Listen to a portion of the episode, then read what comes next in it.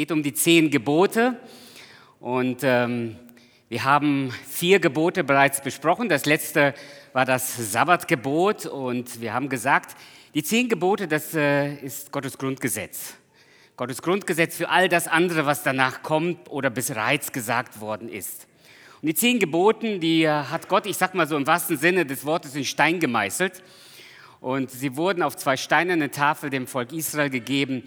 Und das Volk Israel bis heute hat in unterschiedlichen Formen die 10 Gebote immer noch als grundlegende Gebote vor Augen. Manche hängen sich das als Kette um den Hals, manche stellen sich das als Tafel ins Zimmer oder irgendwo an einen besonderen Ort. Manche tragen das, ich habe es mal wieder mitgebracht, ihr erinnert euch an meine erste Predigt, manche tragen das als Armband und haben hier so 10 Glieder an der Handkette hier so oder an dem Armband. Und ich habe das mal so mitgenommen, wieder so als Erinnerung. Ja, für viele Leute ist das so das ständige dran denken, wir leben nach diesem Grundgesetz Gottes. Ich will diese Gebote halten. Sie waren damals für Israel bestimmt und gelten dennoch uns heute immer noch. Zum Teil direkt, zum Teil indirekt, wie zum Beispiel beim Sabbatgebot. Da haben wir drüber gesprochen. Wir leben nicht mehr in der jüdischen Gemeinschaft. Wir gehören nicht mehr in der Weise zum Volk Israel. Deswegen leben wir das Gebot auch anders.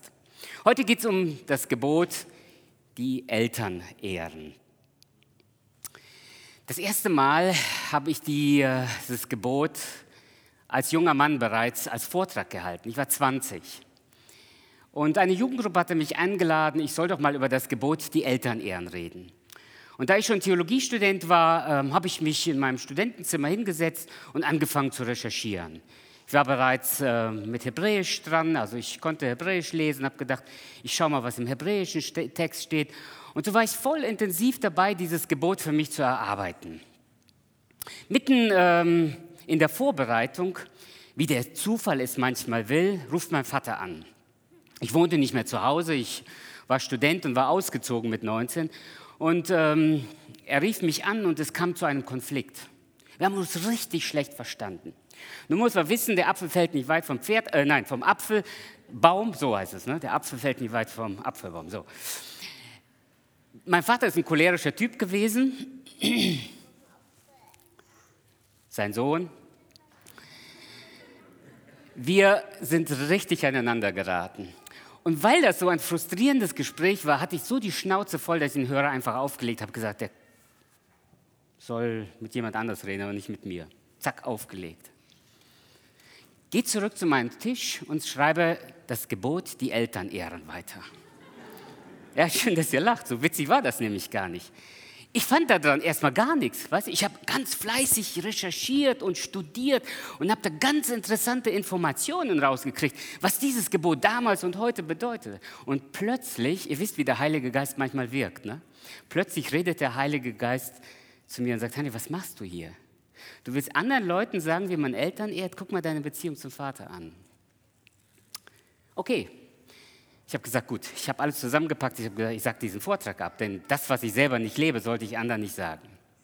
Habe meinen Vortrag abgebrochen und war dabei, den Jugendleiter anzurufen, der mich eingeladen hatte, um diesen Vortrag abzusagen. Ich dachte, das ist einfach konsequent für dich. Und wieder redet der Heilige Geist, willst du dem Teufel die zweite Freude machen?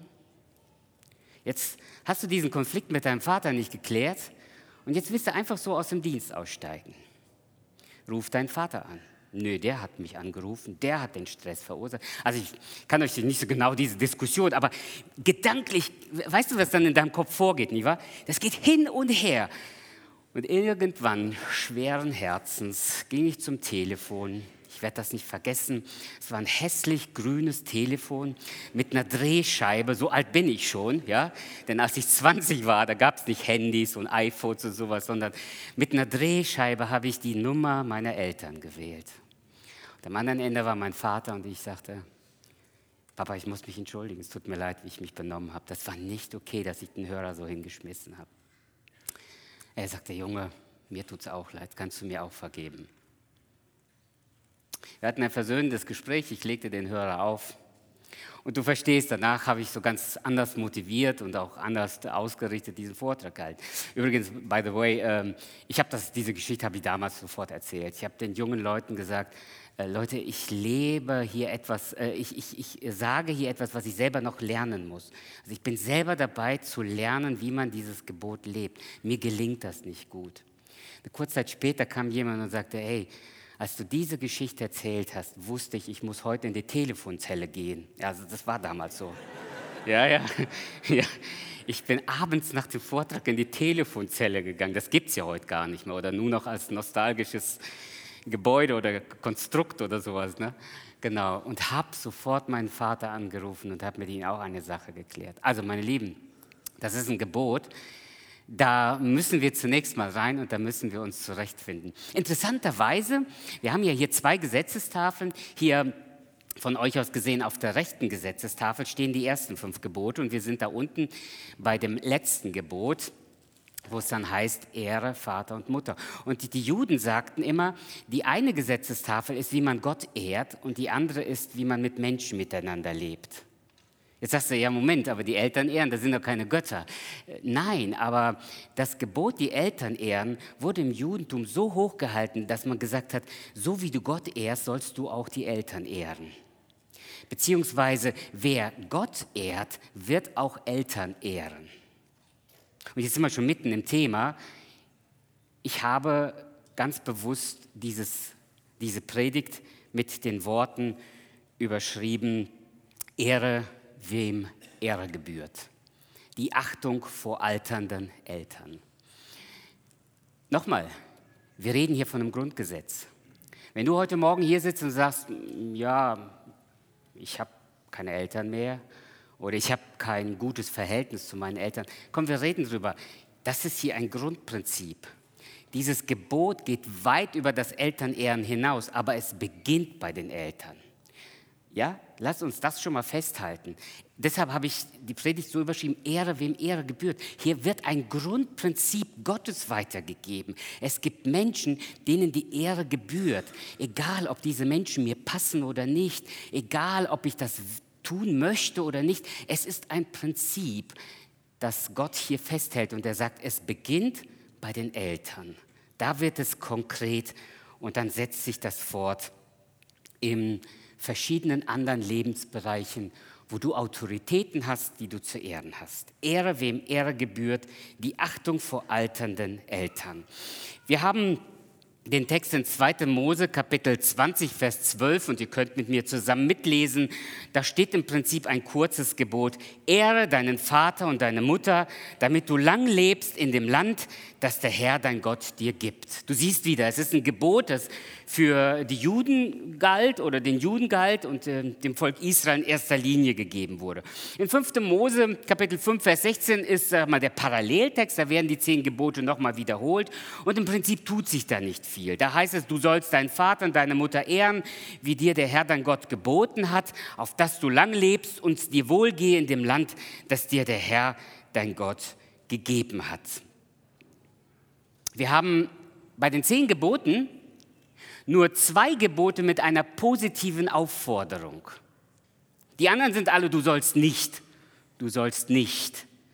Aber hier wird positiv formuliert, du sollst Vater und Mutter ehren. Und es gibt nur ein Gebot bei diesen 10, wo auch sowas wie eine Verheißung oder so ein Versprechen Gottes dahinter gesetzt wird. Wo Gott sagt, wenn du das tust, wirst du das und das erleben, erfahren, bekommen. Und das bei diesem Gebot, nur bei diesem Gebot, wird ein solches Versprechen Gottes gemacht.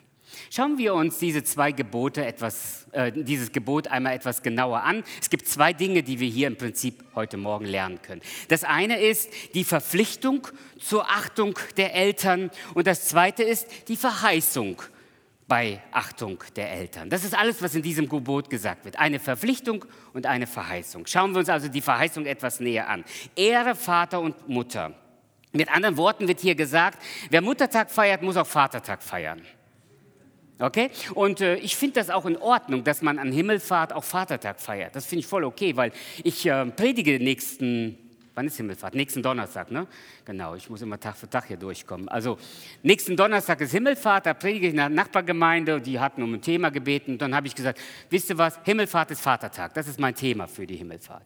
Himmeltag ist Vatertag, weil Jesus zurück zu seinem Vater kehrt. Also, ich find die Idee gar nicht so schlecht, an Himmelfahrt Vatertag zu feiern.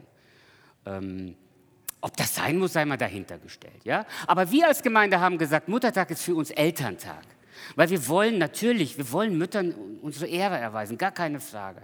Aber eben dieses Gebot sagt nicht nur Ehre die Mutter, sondern Ehre Vater und Mutter. Übrigens, in einer patriarchalen Gesellschaft, wo der Vater die große Autorität im Haus war, wo es im Prinzip in erster Linie darum ging, dem Mann die Ehre zu erweisen und dem Vater den Respekt zu zollen, hat Gott einen sehr klaren Akzent gesetzt.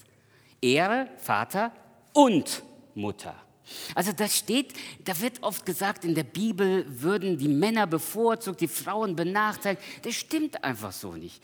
Gott schuf Mann und Frau. Sorry, so steht es im Schöpfungsbericht. Und bei den 10 Geboten heißt es Ehre Vater und Mutter. Die gehören zusammen. Jetzt kann man natürlich drüber streiten. Der Vater steht an erster Stelle. Warum nicht erst die Mutter? Die war doch diejenige, die das Kind dem Leben gegeben hat.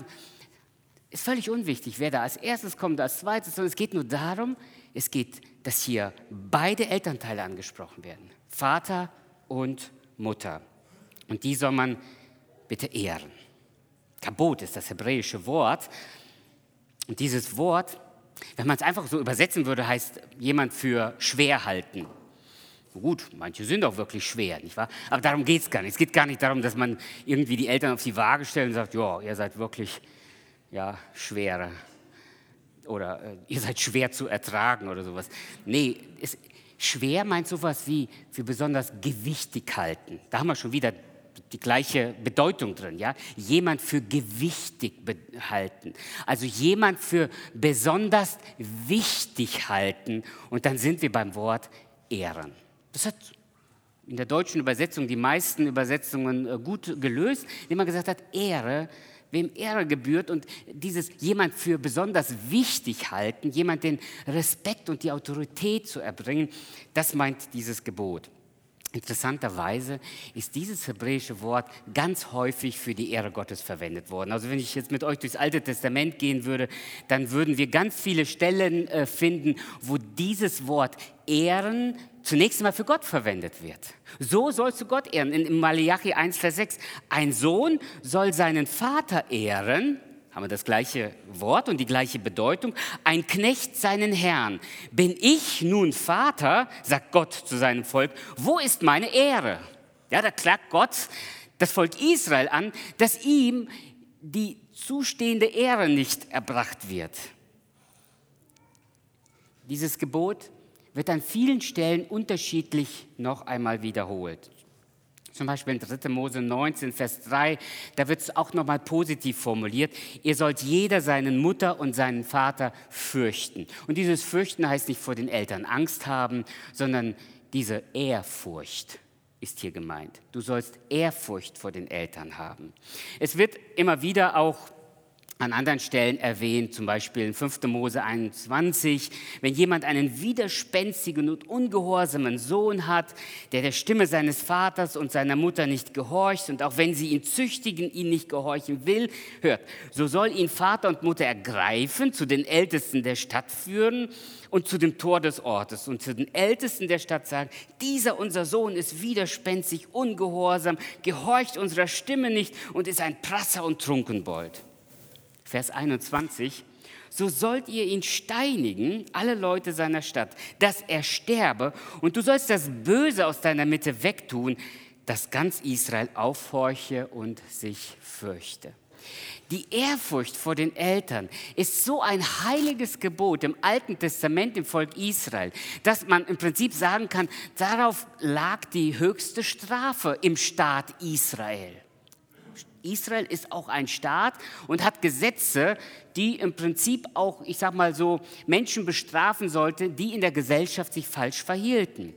Und dieses Gebot wird von Gott so heilig gehalten, dass er sagt, im Prinzip, wenn jemand das nicht tut, der soll des Todes sterben. Dieser Mensch hat kein Recht, in dieser Staatsgemeinschaft, in dieser Gesellschaft weiter zu leben.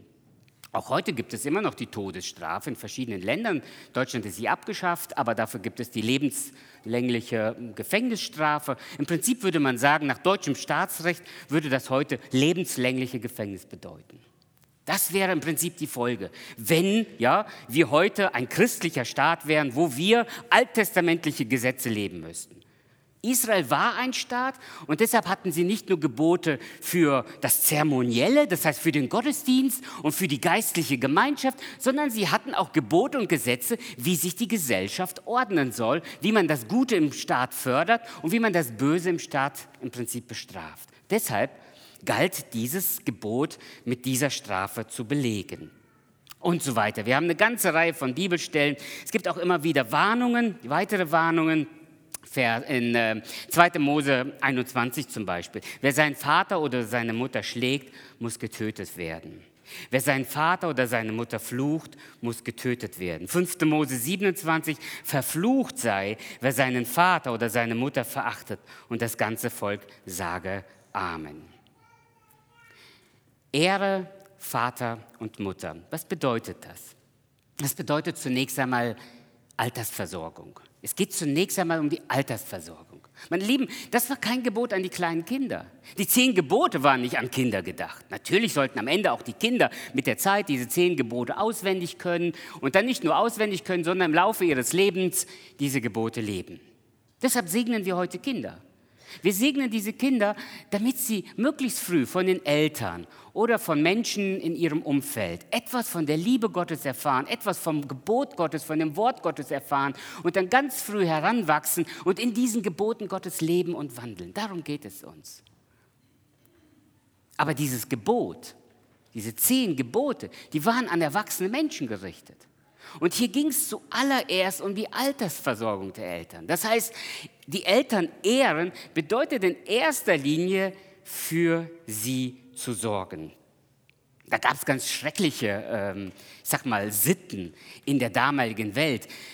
Wir haben uns nochmal vorzustellen, das vergessen wir manchmal, diese 10 Geboten wurde Israel gegeben, als sie 40 Jahre durch die Wüste wanderten.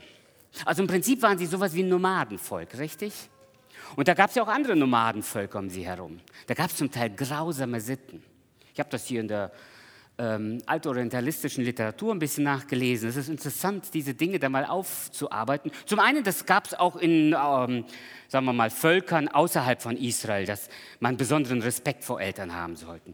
Aber es gab eben auch ganz grausame Sitten. Zum Beispiel von einem Nomadenvolk, das um Israel herum lebte, habe ich gelesen, die wollten alte Leute loswerden, weil wenn so ein Nomadenvolk rumzieht, dann werden diese Leute irgendwann nur noch zur Last, richtig? Je unbeweglicher solche alte Menschen sind, umso mehr muss man für sie sorgen. Man musste sie zum Teil mittragen und das wollten die auf Dauer nicht. Und dann haben die eine grausame Zeremonie durchgeführt. Die haben irgendwann die alten Leute einfach ausgesetzt, wirklich im wahrsten Sinne des Wortes. Die haben die einfach in der Wüste hingesetzt, haben denen dann noch ein bisschen Lebensmittel gegeben, haben sich von denen verabschiedet mit großen Tränen und Geschrei und sind weitergezogen und haben die alten Leute einfach sitzen lassen. Ihr wisst, was passiert. Die Lebensmittel sind schnell aufgebraucht und dann Kälte der Nacht, wilde Tiere, Hitze am Tag und irgendwann sind die da grausam gestorben, diese Eltern. Und Gott sagt zu seinem Volk Israel, ihr nicht. So geht ihr mit alten Menschen nicht um. Ehre, wem Ehre gebührt. Achtung vor alternden Eltern. Ihr habt eine Altersversorgung für diese Eltern. Ihr habt zu sorgen, also die Altersversorgung sicherzustellen. Ihr habt für alternde Eltern zu sorgen. Jesus selbst greift das in dem Sinne wieder auf. So lesen wir es in Matthäus 15. Da gab es zur Zeit Jesu Menschen, die gesagt haben, das ist uns eine Last, finanziell für unsere Eltern zu sorgen. Aber das Finanzielle wäre noch das kleinere Problem. Es ist eben eine Last, ständig für diese alten Eltern sorgen zu müssen. Deshalb, sie wollten besonders fromm sein, haben gesagt, wir machen eine Opfergabe. Und zwar das, was wir für unsere alten Eltern an, Finanzressourcen aufgespart haben, das spenden wir in den Tempel. Korban nannte man das. Und diese Opfergabe, die geben wir Gott. Und damit sind wir frei, für unsere Eltern weiter zu sorgen. Die müssen sich selber versorgen. Und Jesus kritisiert das. Er sagt, ihr sagt, wer zum Vater oder Mutter spricht, eine Opfergabe sei das, was du mir an Nutzen haben würdest. Was du an Nutzen von mir haben würdest, der braucht seinen Vater und seine Mutter nicht zu ehren. Also Jesus selber legt das so aus. Jesus sagt, ehren heißt Altersversorgung. Und ihr habt so das Wort Gottes ungültig gemacht, um eurer Überlieferung willen. Das war eine förmliche Tradition im Judentum. Jesus sagt, Heuchler, treffend hat Jesaja über euch geweissagt, indem er spricht, dieses Volk ehrt mich mit den Lippen, aber ihr Herz ist weit entfernt von mir. Vergeblich aber verehren sie mich, indem sie als Lehrende Menschengebote lehren. Jesus sagt, das ist nicht Gottes Idee. Gottes Idee war nicht, dass du dann besonders fromm und heilig in der Kirche sitzt, sondern Gottes Idee war, dass du im Alltag das tust, was Gottes Wort von dir verlangt. Deshalb sagt Jakobus im Jakobusbrief zu den Christen, er sagt, der wahre Gottesdienst ist, Witwen und Waisen zu versorgen. Das heißt, tagtäglich für die Menschen zu sorgen, die Fürsorge brauchen. Das nützt nicht, einfach nur ein paar schöne Worship-Lieder zu singen. Wir haben es gut gemacht und das gehört dazu. Aber es nützt nicht, Worship-Lieder zu singen, dann rauszugehen und zu vergessen, dass diese Gebote immer noch Gültigkeit für mein Leben haben. Wir haben für unsere alternden Eltern zu sorgen. Das sagt Gott heute und damals. Jesus sagt, Heuchler, wenn du so fromm nach außen tust, aber innerlich lebst du dein eigenes Leben nach deiner Vorstellung, wie Gott sich die Gebote wohl vorgestellt oder gedacht haben soll. Was heißt das für uns heute? Die Eltern in der Regel, darf man so sagen, es gibt bestimmt auch Altersarmut in unseren Gemeinden oder in unseren Kreisen, da ist das sicherlich genauso noch gefragt, dass Kinder finanziell sich hinter die Eltern stellen. Aber du würdest vielleicht sagen, meine Eltern sind relativ gut versorgt. Es gibt einen Staat, der das übernimmt, oder? Das Gebot übernimmt heute der Staat, der sorgt für alternde Menschen. Es gibt sowas wie die Rentenbezüge und eine gewisse Altersversorgung vom Staat. Gut, wenn du denkst, finanziell, das sei alles. Nein, das ist sowohl damals als auch heute. Es geht nicht nur ums Geld. Es geht nicht nur ums Geld, es geht eben um sehr viel mehr. Es geht einfach für die alten Menschen da zu sein, meine Lieben. Letzte Woche im Fokus gelesen. Einsamkeit hat dieselbe Wahrscheinlichkeit, also Menschen, die mit Einsamkeit leben und dieses Gefühl der Einsamkeit nicht loswerden, die haben die gleiche Wahrscheinlichkeit, Krebs zu bekommen, wie Menschen, die rauchen. Und ich habe jetzt mal gedacht, jetzt trägt einer hier aber dick auf. Habe den Artikel durchgelesen, war geschockt, wie viele Menschen in unserer Gesellschaft unter Einsamkeit leiden. Und je älter Eltern werden, umso einsamer werden sie. Umso einsamer werden sie. Und es ist unsere Aufgabe als Kinder, da zu sein für sie, damit sie von dieser Einsamkeit befreit werden, dass sie ein Stück weit diese Einsamkeit überwinden können. Wir können ihnen wahrscheinlich nicht die gesamte Einsamkeit nehmen, aber wir können sie zumindest ein Stück weit ersetzen. Wir sind da für sie. Wir helfen ihnen. Wir stehen bei. Nicht nur unbedingt finanziell, sondern vielleicht technisch. Vielleicht kommt deine Mutter mit dem Handy nicht klar, das du ihr neulich geschenkt hast. Und dann musst du dir technisch helfen. Vielleicht muss da irgendwie, ich weiß es nicht, sonst irgendwas im Haus gemacht werden. Ein Arztbesuch mit den Eltern, Ämtergänge, irgendeinen Antrag für die Eltern ausfüllen. Das gehört alles dazu, dass wir alternde Eltern versorgen, dass wir da sind für sie.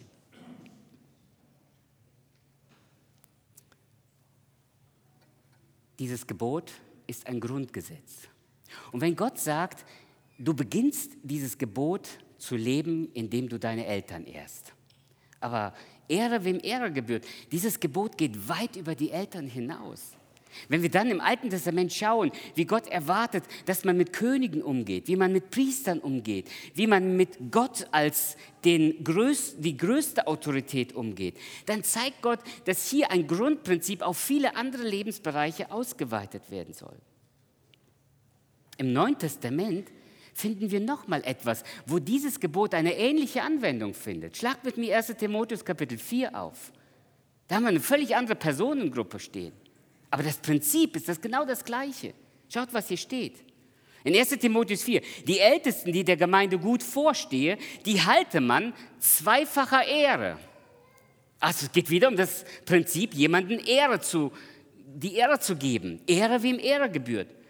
Besonders die sich mühen im Wort und in der Lehre. Vers 18, denn die Schrift sagt, du sollst dem Ochsen, der da drischt, nicht das Maul verbinden und ein Arbeiter ist seines Lohnes wert. Dieses Grundprinzip, Ehre, wem Ehre gebührt, wird hier auf Älteste übertragen. Und es wird gesagt, ein Ältester, der sich für die Gemeinde einsetzt, der soll bitte auch von der Gemeinde versorgt werden. Da gibt es Gemeinden, die sind stolz drauf, dass sie ihren Pastor nicht bezahlen müssen. Die sagen, ja, eine Putzfrau schon, natürlich, die rackert ja auch richtig. Aber der Pastor, der muss das ehrenamtlich bei uns machen. Das ist kein biblisches Gebot. Das biblische Gebot ist, der Pastor, der dir am Sonntagmorgen die Predigt hält, das mache ich ja auch, aber ich mache es ehrenamtlich, weil ich ja vollzeitig am Bibelseminar bin. Aber da gibt es ja andere in der Gemeinde. Die wollen wir versorgen, weil das das Prinzip des Ehrens ist. Das ist im Prinzip abgeleitet von diesem Gebot, wo Gott sagt, Ehre, wem Ehre gebührt. Ein Gebot, das uns verpflichtet, die alternden Eltern zu achten. Ehre, wem Ehre gebührt. Und dieses Gebot lässt sich auf andere Personengruppen übertragen, wenn Gott sie uns als Autorität vorgesetzt hat. Zweitens, es geht nicht nur um die Altersversorgung, sondern es geht auch um die Autorität zu wahren, die Autoritäten wahren. Hier, wie ich schon sagte, wird ein Grundgebot festgehalten. Und das Prinzip, das Gott hier festlegt, ist, dieses Gebot wird im Elternhaus geübt. Jemand hat mal sehr schön gesagt, wer befehlen will, muss gehorchen lernen. Wer befehlen will, muss gehorchen lernen. Unterordne dich Autoritäten, die in dein Leben gestellt worden sind. Die Familie ist die kleinste Einheit unserer Gesellschaft. Die Familie ist die Keimzelle der Gesellschaft. Meine Lieben, die Familie war vor der Gesellschaft da, richtig? Bevor es überhaupt irgendwie ein ganzes Volk gab, war die Familie da, weil sie Gott geschaffen hat. Die Familie war vor dem Staat da. Die Familie war auch vor der Gemeinde da. Die Familie ist die kleinste und engste Form des menschlichen Zusammenlebens. Gott schuf Mann und Frau und er segnete sie und sagte, seid fruchtbar und mehret euch. Das heißt, die Familie ist Gottes gute Idee für Gesellschaft und Gemeinde. Und deshalb sage ich, eine gesunde Familie schafft eine gesunde Gesellschaft. Eine gesunde Familie schafft eine gesunde Gemeinde. Deshalb ist uns das so wichtig, dass wir heilvolle Beziehungen in den Elternhäusern und in den Familien haben. Nein, wir wissen auch um manchen unglücklichen Umstand und wir wissen darum, dass manche Menschen auch tatsächlich leiden unter den Beziehungen innerhalb der Familie. Deshalb ist uns das auch nicht egal, wenn so etwas Tragisches passiert. Deshalb nehmen wir das nicht hin und sagen, so ist das nun mal halt, sondern im Gegenteil, wir wollen miteinander uns darum bemühen, dass Beziehungen wiederhergestellt werden. Und in der Familie soll man lernen, Autoritäten zu akzeptieren. Also wer in der Familie nicht gelernt hat, Autoritäten zu akzeptieren, wird es in dieser Gesellschaft, wird es im Leben unglaublich schwer haben. Ich meine, du kannst davonlaufen, richtig? Du kannst dich von deiner Familie distanzieren, das ist möglich, aber du läufst im Prinzip sofort in die nächste Situation hinein, wo Autoritäten vor dir sind. Das ist dann irgendwann mal der Lehrer in der Schule. Das ist eine Autorität. Ich sage unseren Studenten immer wieder, sorry, noch seid ihr keine Dozenten, ich sage, was ihr zu tun habt. Ja? Das ist die Selbstverständlichkeit, dass ein Lehrer sagt, was der Schüler zu tun hat und nicht umgekehrt. Nicht der Schüler erzählt dem Lehrer, was er zu tun hat. Oder irgendwann ist es dann der Chef in der Firma. Das ist eine Autorität, sogar von Gott eingesetzt, von Gott gewollt, dass wir uns dieser Autorität unterordnen, unterstellen, dass wir Autoritäten wahren. In der Gemeinde sind das die Ältesten. Das bleibt so. Es ist immer noch ihre Verantwortung, die Gemeinde zu leiten. Ja, wir sind Geschwister. Ja, wir dürfen einander auch helfen und wir dürfen uns auch gegenseitig ermahnen, gar keine Frage. Aber am Ende wird Gemeinde von der Gemeindeleitung geleitet und nicht von der ganzen Gemeinde. Und deshalb ist dieses Gebot ein Grundgesetz, ein Grundgebot für ganz viele andere Bereiche unseres Lebens. Das Buch der Sprüche hat dieses Gebot in besonderer Weise, aufgegriffen. Ja? Interessanterweise wird viermal so viel in dem Buch der Sprüche an die Kinder geschrieben als an die Eltern. Aber es gibt genug Stellen, wo auch die Eltern herausgefordert werden, eben die Kinder richtig zu erziehen. Letztendlich kann ein Kind nur die Eltern ehren, wenn es zu Hause das auch gelernt hat, wenn es das zu Hause vermittelt bekommt hat. Und dazu gehören auch gewisse Prinzipien, die wir als Eltern umsetzen müssen. Und das Buch der Sprüche und die Bibel insgesamt, die zeigt uns, wie wir das leben sollen. Meine Frau und ich, als wir geheiratet haben, haben uns ein Grundprinzip gesetzt. Ganz früh. Es hat uns durchgetragen. Wir sind 27 Jahre verheiratet. Wir haben ein Grundprinzip gehabt, nie negativ über die Schwiegereltern zu reden. Das gehört sich nicht. In dem Moment, wo ich etwas Negatives über meine Schwiegereltern sage, treffe ich meine Frau persönlich. Denn das sind ihre Eltern. Und deshalb wirst du von mir nichts Negatives hören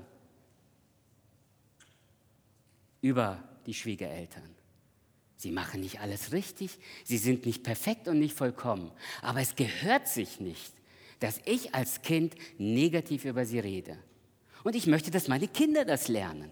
Dass sie lernen, respektvoll mit ihren Großeltern umzugehen. Aber das kann ich nur erwarten, wenn ich das selber vorlebe.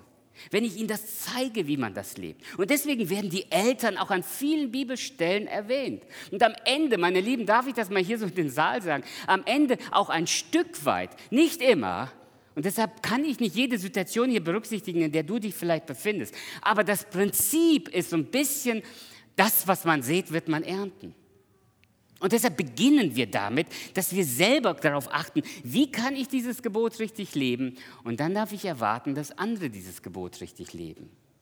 Und dann wird hier an vielen Stellen, also so zum Beispiel, nehmen wir nur ein Beispiel und dann machen wir weiter. In Sprüche 22,6, gewöhne einem Knaben an seinen Weg, so lässt er auch nicht davon, wenn er alt wird. Ja? Da wird gesagt, Eltern, erzieht die Kinder so, dass sie einen guten Weg durchs Leben gehen. Und dann werden ganz viele Beispiele für die Kinder geben. Es ist einfach... Ein weiser Sohn erfreut den Vater, ein törichter Mensch verachtet seine Mutter. Solche und andere Sprüche.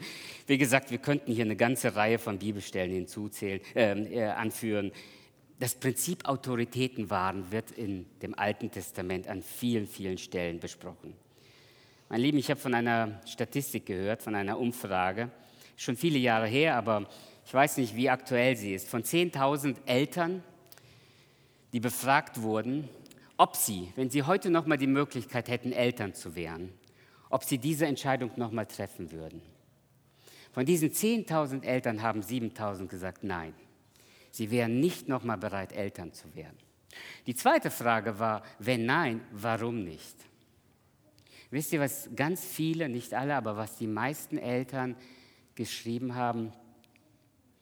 Die Leiden und die Enttäuschungen und die Verletzungen von unseren Kindern waren so gravierend, dass wenn wir die Entscheidung nochmal gehabt hätten, Eltern zu werden, wir uns dagegen entschieden hätten. Das kann doch nicht sein, dass Menschen so einander verletzen, obwohl sie so miteinander vernetzt sind, obwohl sie so eng zusammenhören. Es kann doch nicht sein, dass wir im Prinzip nachher nur noch irgendeinen Sarg mit ein paar schönen Blumen dekorieren. Ich sage immer wieder, das ist eine verspätete Ehrerweisung an unsere Eltern. Jemand, der den Sarg mit Blumen dekoriert, das ist zu spät. Schenk deinen Eltern jetzt die Blumen. Die Blumen auf dem Grab, das ist bestenfalls irgendwie ein tröstender Blick für dich, aber nicht für deine Eltern. Deine Eltern wollen jetzt die Ehrerbietung. Sie wollen jetzt sehen, dass du sie respektierst, dass du sie schätzt.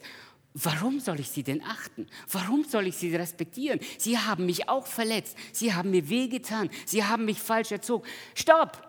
Das Gebot ist nicht für die Menschen geschrieben, die tolle Eltern haben, nach dem Motto, wenn du tolle Eltern hast, dann ehre sie. Hier steht, ehre deine Eltern, egal ob sie gut oder schlecht sind.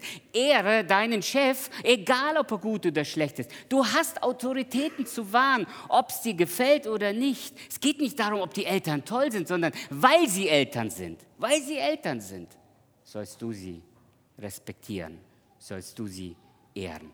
Das ist Gottes Prinzip. Und da gebe ich zu, weiß ich, dass der eine oder andere über seinen Schatten springen muss. weil er vielleicht tatsächlich ein schwieriges Elternhaus hatte, manche Verletzung erlebt hat und entsprechend, wenn er zurückschaut, keine gute Erinnerung an das Elternhaus hat. Nochmal, das Gebot, die Eltern zu ehren, ist völlig unabhängig davon, welche Erfahrungen wir gemacht haben. Es ist eine Herausforderung und am Ende aber auch eine unglaubliche Chance zu zeigen, ich bin bereit, Gottes Gebot ernst zu nehmen, obwohl mir dieser Respekt von meinen Eltern nicht entgegengebracht wurde. Und in dieser Weise heißt es, dass wir Autoritäten waren. Was heißt denn Autoritäten waren? Lass mich einfach ein paar Dinge mal hier aufzählen. Dazu gehört ganz sicher zunächst einmal der Gehorsam. Und hier richten wir uns tatsächlich nur an Kleinkinder. Gehorsam wird von Kleinkindern erwartet. Also irgendwann nach unserem deutschen Gesetz ist man mit 14 strafmündig. Das heißt, da muss jemand schon ein Stück weit Verantwortung für sich selbst übernehmen. Bis dahin müssen Eltern, das Kind so weit auf den Weg gebracht haben, dass das Kind im Prinzip einigermaßen richtige Entscheidungen im Leben treffen. Es ist aber noch nicht volljährig. Mit 18 ist man volljährig. Ich glaube, spätestens dann sollten Eltern ihre Kinder auch, in die Mündigkeit abgeben. Kinder sind für sich selbst verantwortlich. Ich möchte nicht, dass meine Kinder ein Leben lang fragen, Papa, darf ich? Sie sollen bestenfalls noch um meinen Rat fragen, aber mich doch nicht fragen, was sie tun sollen. Im Gegenteil, ich habe meinen Kindern immer wieder gesagt, ich erziehe euch nach bestem Wissen und Gewissen, da ist mir viel, misslungen, aber ich erziehe meine Kinder, damit am Ende sie fähig sind, selbst Entscheidungen zu treffen und den richtigen Weg zu gehen. Das ist der Auftrag unserer Erziehung. Und deshalb verlangen wir von kleinen Kindern Gehorsam. Aber nicht, wenn jemand 25 ist, dass er dann immer noch fragt, Mama, darf ich? Das kann nicht sein. Da hat man irgendwas falsch in der Erziehung gemacht, ganz ehrlich. Aber für kleine Kinder heißt es, Gehorsam zu lernen. Und dazu sollen wir Kinder anleiten. Ich habe mal einen Jugendvortrag gehalten über das... Ich glaube, es war das Thema Ehren. Ich weiß es nicht. Auf jeden Fall gab es dann so einen Frage-Antwort-Teil. Genau, es war das Gebot, die Eltern ehren. Gab es einen Frage- und Antwort-Teil. Dann landet bei mir in der Box, das waren also anonyme Fragen, so eine anonyme Frage. Hannig, was sagst du, was soll ich tun, wenn meine Eltern mir gehorchen und nicht ich ihnen? Ja, da hast du nur noch ein müdes Lächeln übrig, richtig? Was ist hier schiefgegangen in der Erziehung? Wie kann das sein, dass Eltern Kindern gehorchen? Das kann es nicht sein. Nun haben wir ja im Moment nicht das Gebot, wie erziehen wir Kinder richtig. Deshalb mache ich hier einfach mal einen Punkt und fordere uns heraus, an der Stelle mal weiterzudenken. Wir haben Kinder zum Gehorsam zu erziehen. Und ein Kind im Elternhaus hat eben Gehorsam zu üben. Es ist aber mehr, es ist Achtung und Respekt. Und dazu gehört eben, dass wir nicht schlecht über unsere Eltern reden. Das ist ein Grundprinzip. Mach auch keine Witze über deine Eltern zu Hause. Das gehört sich nicht. Mach dich nicht lustig über deine Eltern, älter werdenden Eltern. Das gehört sich nicht. Achtung und Respekt. Weißt du, was in Sprüche 30, Vers 17 steht? Ein Auge, das den Vater verspottet und verachtet, der Mutter zu gehorchen. Das müssen die Raben am Bach aushacken und die jungen Adler fressen. Wow, ich habe das gelesen und gedacht, wow, weißt du, wie ich aussehen würde, wenn das hier wortwörtlich gemeint ist. Aber das meint das Buch der Sprüche. Es meint... Die Respektlosigkeit ist himmelschreiend. Ist himmelschreiend, wenn du nicht den Respekt vor deinen Eltern warst. Habe ich da alles richtig gemacht? Ganz sicher nicht. Aber wir können es immer noch besser machen. Und da, wo du sagst, ich habe keine Eltern mehr, hör, es ist ein Grundprinzip. Es lässt sich auf andere Lebensbereiche übertragen. Ermutigung, Worte der Dankbarkeit. Wann hast du das letzte Mal deinen Eltern Danke gesagt? Danke. Was ihr für mich getan habt. Danke, dass ihr das für mich getan habt. Ermutigung. Ich habe ein Buch gelesen, relativ lange her. Auch Eltern brauchen Liebe. Das ist ein Teil dieser Autorität, dass du deinen Eltern Liebe erweist. Wann hast du das letzte Mal deinen Eltern gesagt, Mama, ich liebe dich. Papa, ich liebe dich. Wann war das letzte Mal? Es ist viele Jahre her, ein Pastor hat ein Gespräch mit einer jungen Person und diese Person sagte, ich will nicht mehr Christ sein, ich habe keine Lust mehr, ich trete aus der Gemeinde aus und ich will mein eigenes Leben leben. Der Pastor sprach mit der Person und je länger er mit dieser Person sprach, umso mehr merkte er, da muss irgendwas schieflaufen im Elternhaus. Irgendwann mal fragte er dieses junge Mädchen, sag mal, hat dein Vater dir jemals gesagt, dass er dich liebt? Das Mädchen guckte den Pastor mit so großen Augen an und sagt, mein Vater? Mir gesagt, dass er mich liebt? Weißt du, wer mein Vater ist? Und dann brach es aus diesem Mädchen heraus. Sie polterte los und alles, was sie erzählte über ihren Vater, war so schlimm, sodass der Pastor dachte, wenn nur die Hälfte davon stimmt, ist das ein furchtbares Verhältnis, das diese Tochter mit ihrem Vater zu Hause hat. Er wartete, bis sie so fertig war und dann sagte er zu ihr, sag mal, hast du deinem Vater schon mal gesagt, dass du ihn liebst? Bist du bescheuert? Ich soll meinem Vater sagen, ich habe dir gerade gesagt, was für einen Vater ich zu Hause habe. Und du fragst mich, ob ich ihm das schon mal gesagt habe, dass ich ihn liebe. Das würde ich nie sagen, sagte sie zu dem Pastor. Der Pastor sagt, gibt es Dinge, die dein Vater gut macht? Nee. Er sagt, ja, überleg doch mal, vielleicht gibt es irgendwas Tolles an deinem Vater. Plötzlich sagte sie zum Pastor, ja, ab und zu kauft er mir Klamotten. Ich sagte, was? Der Vater kauft dir Klamotten? Sie sagte, ja, der hat auch einen coolen Geschmack. Wenn der mir Klamotten kauft, die ziehe ich gerne an. Der Pastor sagt, sag mal, hast du mal dafür Danke? Er sagt, nö. Der Pastor sagt, weißt du was, das ist eine gute Idee. Komm, wenn er zumindest das schon mal macht, dass er dir ab und zu coole Klamotten kauft, als Vater seiner Tochter. Wie wär's, wenn du ihm mal dafür Danke sagst? Das glaube ich nicht, dass ich das kann, sagte sie zum Pastor. Der Pastor forderte heraus und sagte, überleg mal, vielleicht gibt es mal eine tolle Gelegenheit, wo du deinem Vater doch Danke sagen kannst. Schreib ihm doch einfach mal eine nette Karte und stell sie auf den Frühstückstisch. Er ist doch immer so früh raus. Er wird die Karte garantiert zum Frühstück sehen und wird sich über die Karte freuen.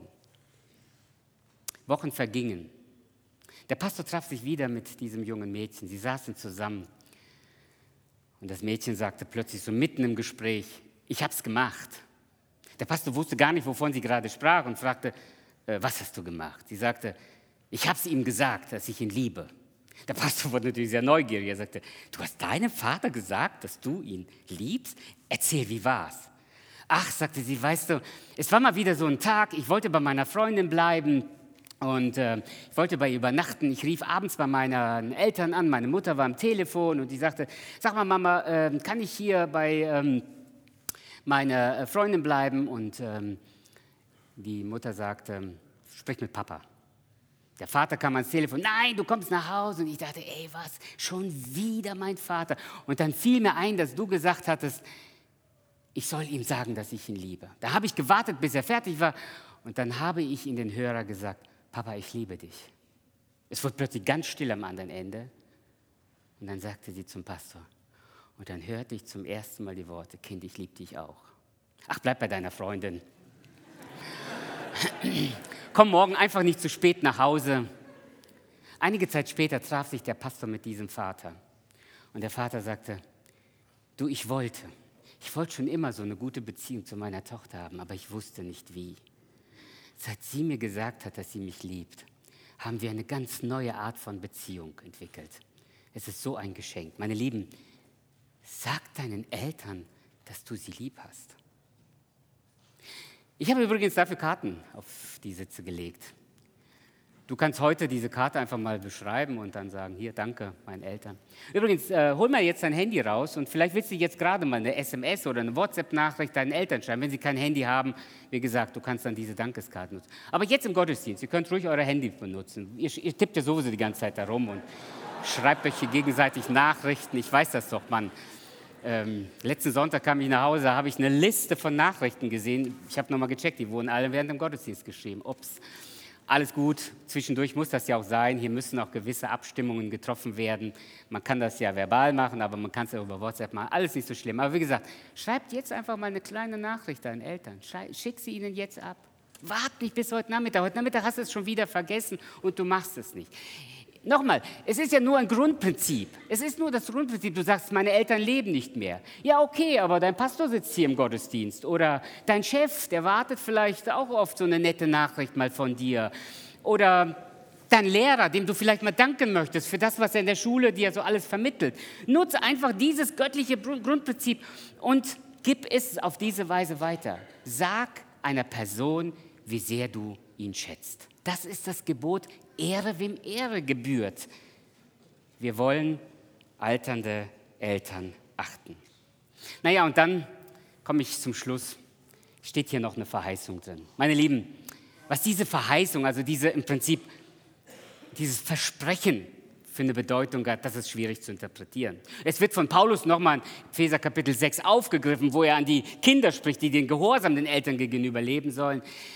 Es ist halt so, wir können das jetzt nicht mathematisch umrechnen und sagen, jeder Tag, wo du deine Eltern ehrst, dafür kriegst du 10 Tage länger auf deiner Lebensuhr. Also so ist das Gebot nicht zu verstehen. Es war ja für das Volk Israel gedacht und sie sollten ja lange leben in dem Land. Das heißt, da sollte Segen draus fließen. Also man kann im Prinzip sagen, dieses Gebot wird Segen bringen. Und lange leben meint im Alten Testament nicht unbedingt 90 oder 100 Jahre alt werden. Das könnte es auch sein, aber es meint nicht unbedingt dieses wörtliche Langleben, sondern auch gut leben, sicher leben. Ja? Im Sinne von, dass es dir gut geht in diesem Leben. Darum geht es. Im Prinzip kann man sich fragen, ist das eine Segensgabe oder ist das eine Folge? Weißt du, das ist im Prinzip so wie mit den Verkehrsregeln. Wenn du heute nach Hause fährst, ich empfehle dir, bei einer roten Ampel stehen zu bleiben.